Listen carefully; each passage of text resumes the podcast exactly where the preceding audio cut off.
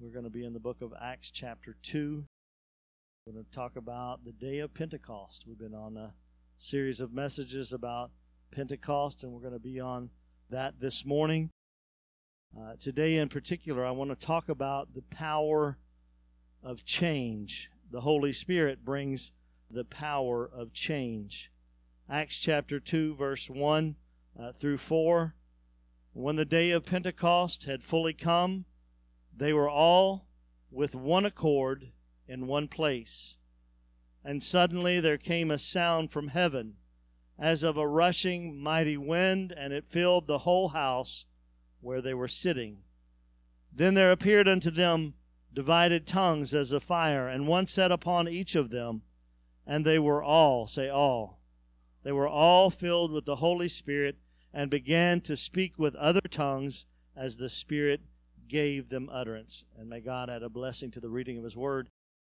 Over the last four weeks, uh, with one interruption on Father's Day, uh, we have been preaching about Pentecost, the power of God. How, how many believes uh, in the power of God? Amen. The the power of the Holy Spirit that uh, is there for us. It is not just some obscure power, but it is uh, meant for us to use uh, for the kingdom of God.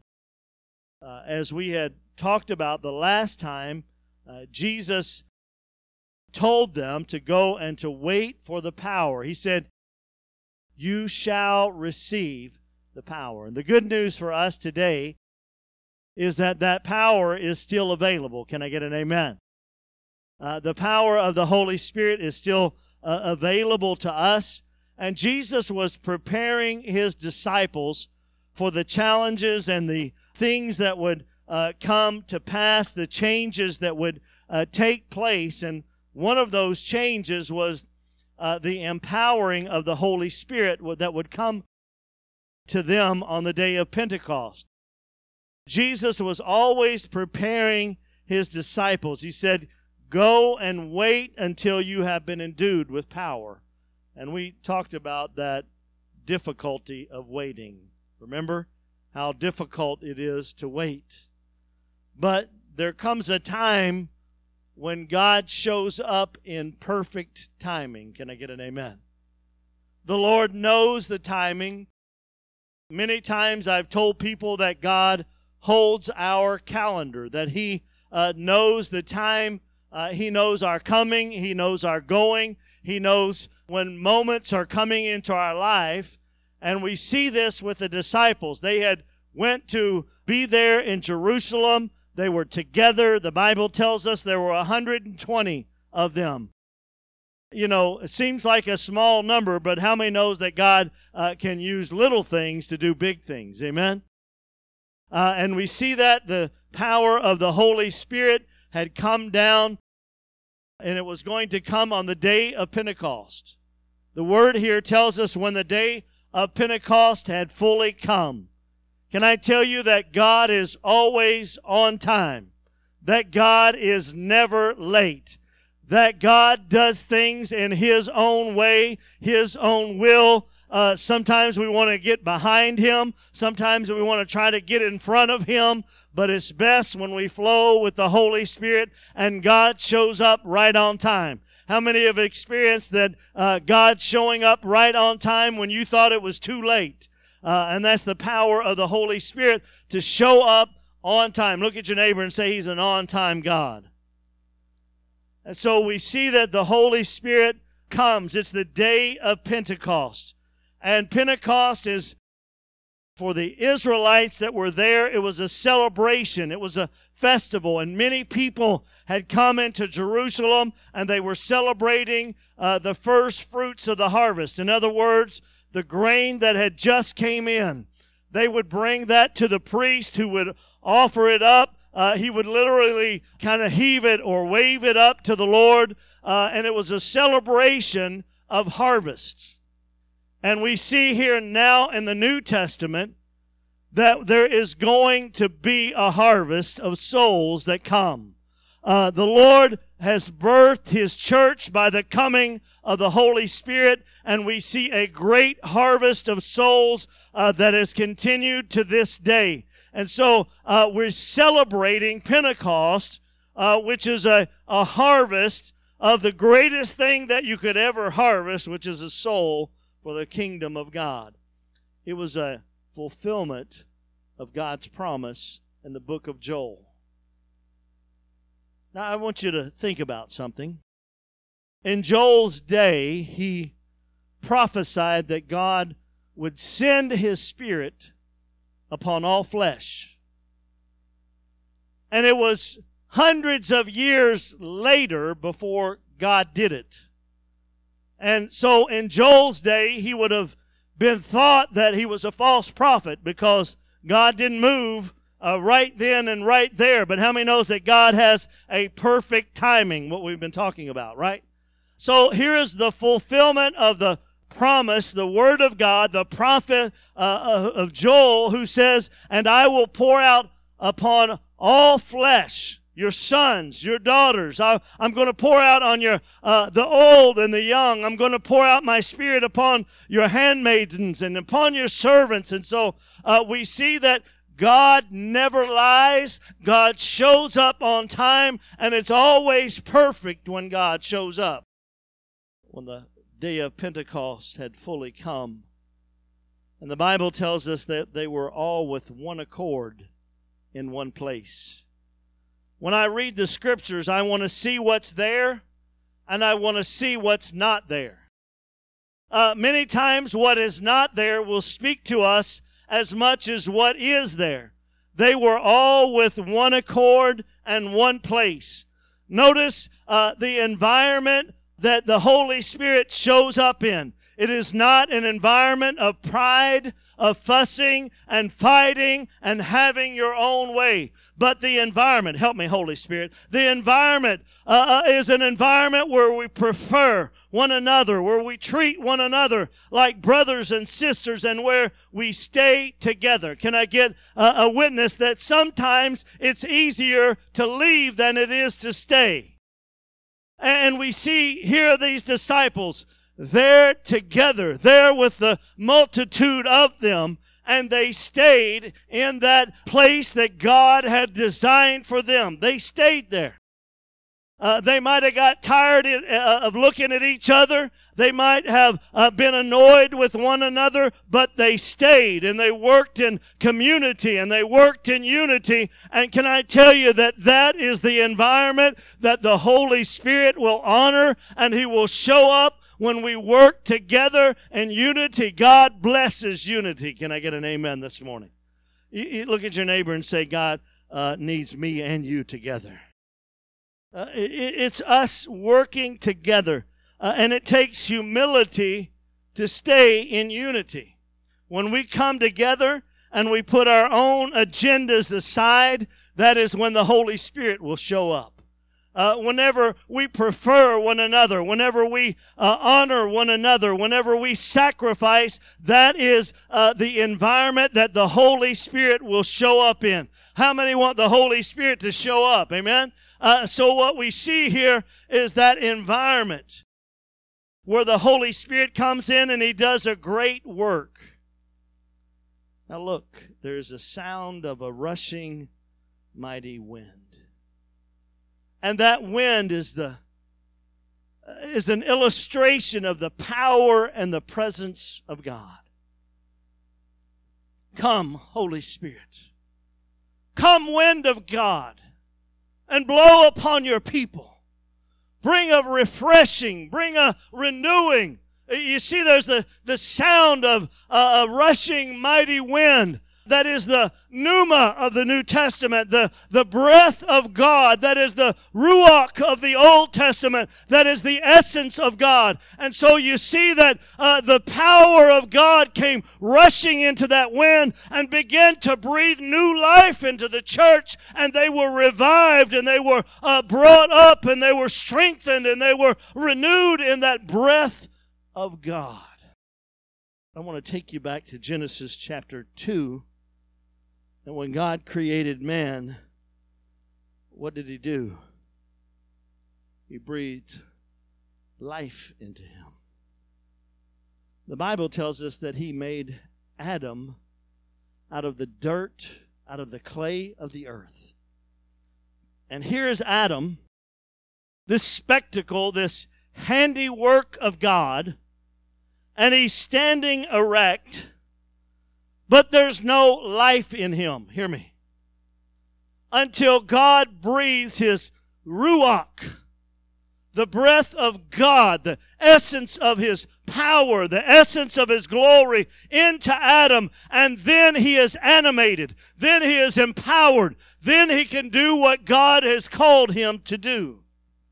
Uh, it reminds us of, of Ezekiel chapter 37, and I believe that those that were there that day would maybe have remembered this uh, prophecy uh, of Ezekiel as he sees this sand and the, and the desert that is filled with nothing but dry bones. And God begins to assemble them.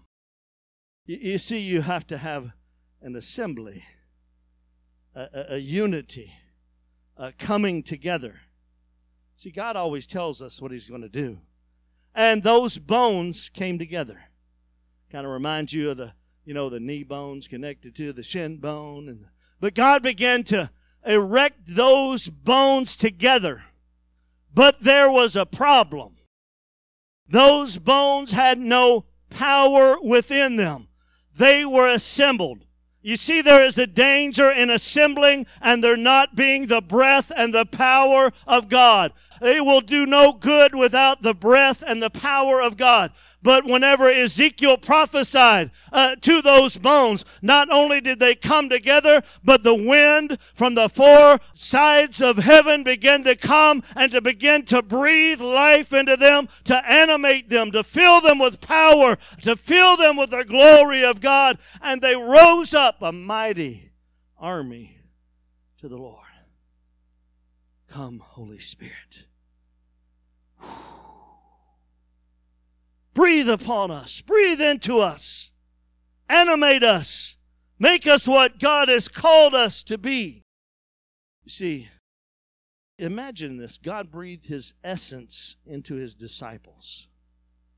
And the essence and the desire and the purpose of God is to save his people.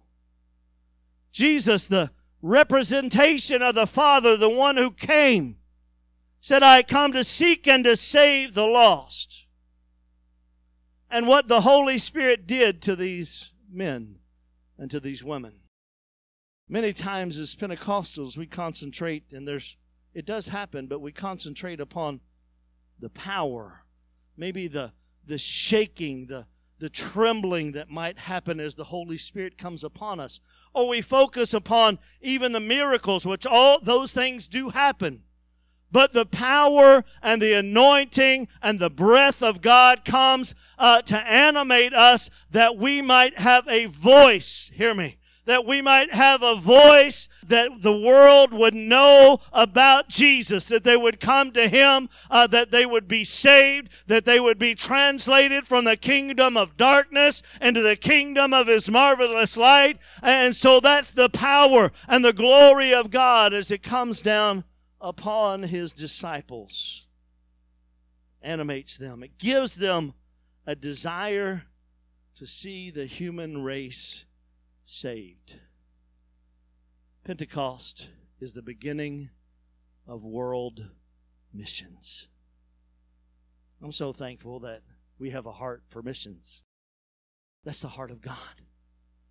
That's the essence of what God is about. When we read our Bible and we see from the beginning to the end that it is God who pursues us. God, we, we don't really come to God. We talk about coming to Him, but He draws us and He uh, moves and He uses the power of His Holy Spirit to draw us. And God, the whole Bible is talking about the pursuit of God to reconcile with His people again. It's a love story. God comes to save humanity who has gone off in sin. They came together, they were unified, and tongues of fire set upon each one of them. Fire is the symbol of consecration. It's a symbol of being set apart, of being purified. Fire uh, burns, it purifies, and it brings honor to God whenever the Holy Spirit has set fire upon us. It is a symbol of transformation. Fire changes whatever it touches. If you don't believe me, go home, turn on your stove, let it get good and hot, and touch your finger to it. It will change you. It will burn. You will feel it. it you'll never be the same. You might even uh, have a scar later on. This morning I was talking about my oldest son. We were at the house on Hanover Street. And I looked out the window, and Kevin's out there just having a good time. And then I don't see him, and I look out there again, and I see him running from the garage and he runs over and he turns on the water on the outside spigot and he grabs the hose and he runs to the garage. Now I'm smart enough to know that something wasn't quite right. And he goes over there and he's able to put out the fire.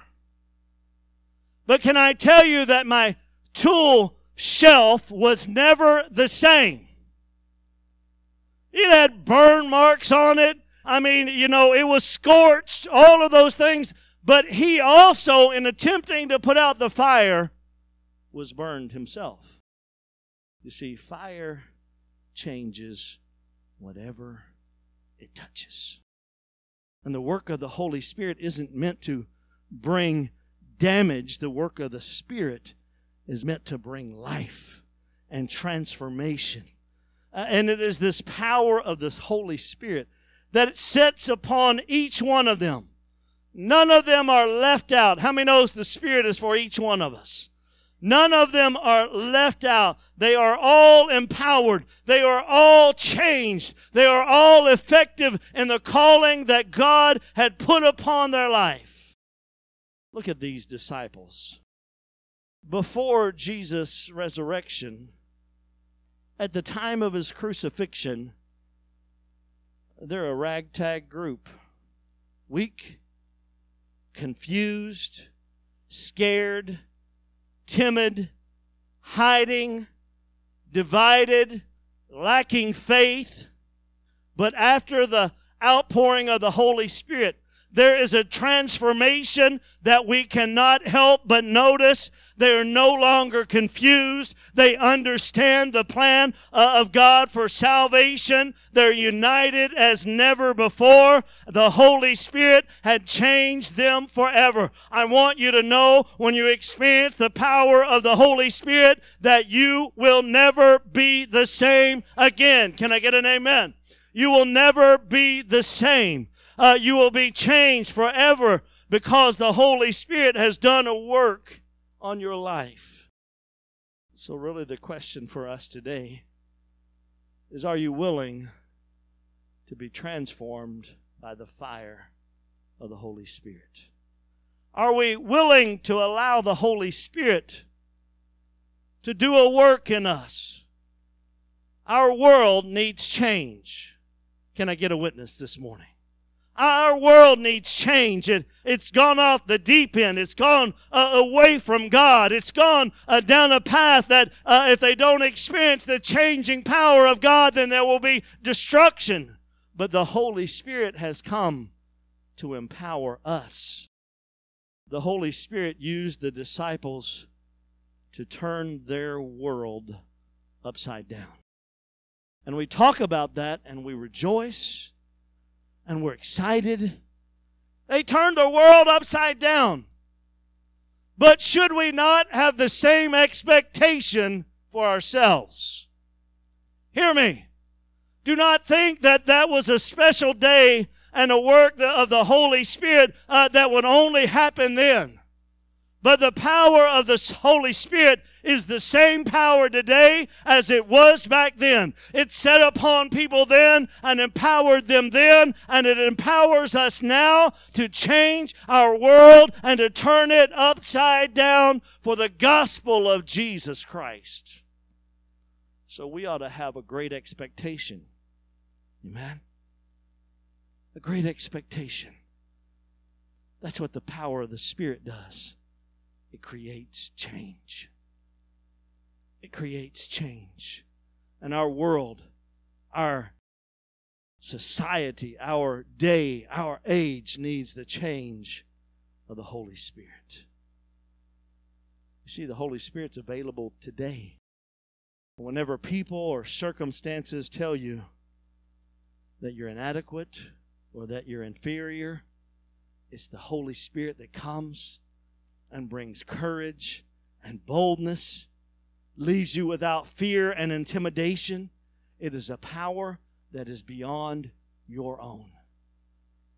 If you try to do this on your own, you'll fail. But with the power of the Holy Spirit, you can do it. You can be a greater witness than you ever imagined. It's a power beyond our own. Look at this man, Peter. Here is a disciple who is very bold and very brash. He has a tendency to speak before he should and to act before he should many times ends up with his foot in his mouth being corrected by Jesus. Think about him. As Jesus is going to the cross, Peter is confronted and he denies Christ not once, not twice, but three times. And you would think that God might be done with him. This ought to preach to you, it ought to speak to you. For when you fail, God is not done with you. And you can come back and he'll use you and he'll he'll he'll empower you and he'll change you. But after the infilling of the holy spirit peter begins to preach to the crowd who had gathered that day because of the feast of harvest. And there was going to be a harvest praise the lord and he begins to preach and he's not uh, bashful but he's bold and he's courageous and he begins to uh, use his tongue that the holy spirit had uh, used to speak in other languages and he begins to declare the goodness and the mercy and the saving plan of god. And 3000 people come to salvation in one service. One sitting. I challenge you. I challenge you. Will you allow the Holy Spirit to change you? Pastor, I'm I'm not Peter. I'm not any of the disciples. I'm I'm just little old me. That's the best news of all. Look what Jesus did with his disciples, those who followed him. The Holy Spirit took fishermen, former prostitutes, former demon possessed people, ex religious leaders, tax collectors, and he formed them into a united group of disciples that we call the church. You see, God can take the ordinary and people and he can transform them by the power of the Holy Spirit into everything that he has called them to be. I talked about the disciples who were hiding out afraid that they were going to be the next to be crucified. But after the infilling of the Holy Spirit, something drastic, something uh, astounding happens to them. Look at the stories of the ends of their life and how God used them. Andrew, Peter's brother, he died by crucifixion on an X shaped cross. He was hung alive for two days. And all the while he preached the gospel to the onlookers. He exhorted them to know Jesus. Bartholomew, skinned alive, crucified with his head downward. He preached the gospel in Iraq, in Iran, in Ethiopia, in Arabia, and in India. This is what tradition tells us that James the Greater, I mean, those are James the Greater and James the Lesser that James the Greater was beheaded with a sword.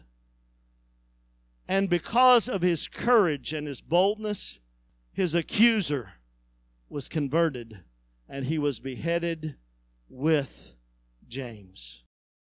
Peter, crucified upside down at his own request because he did not feel worthy to be crucified like his master. Hmm. Why do I talk about these men? Can I tell you it's not limited to men? God's Spirit poured out upon all flesh. Why do I talk about these men and what they did? Because I believe that God is calling us to be this committed to, the, to be uh, this empowered by the Holy Spirit that God, if He can use them like that, then He can use us like that to change our world. There's a power of change. That's what the Holy Spirit does. Is it changes us. My mom can attest to this. When I was a young boy, I was very bashful and shy up until I was about 12 years old. But God began to work a work in me, begin to change something in my life. Never say God can't use you. God can empower you.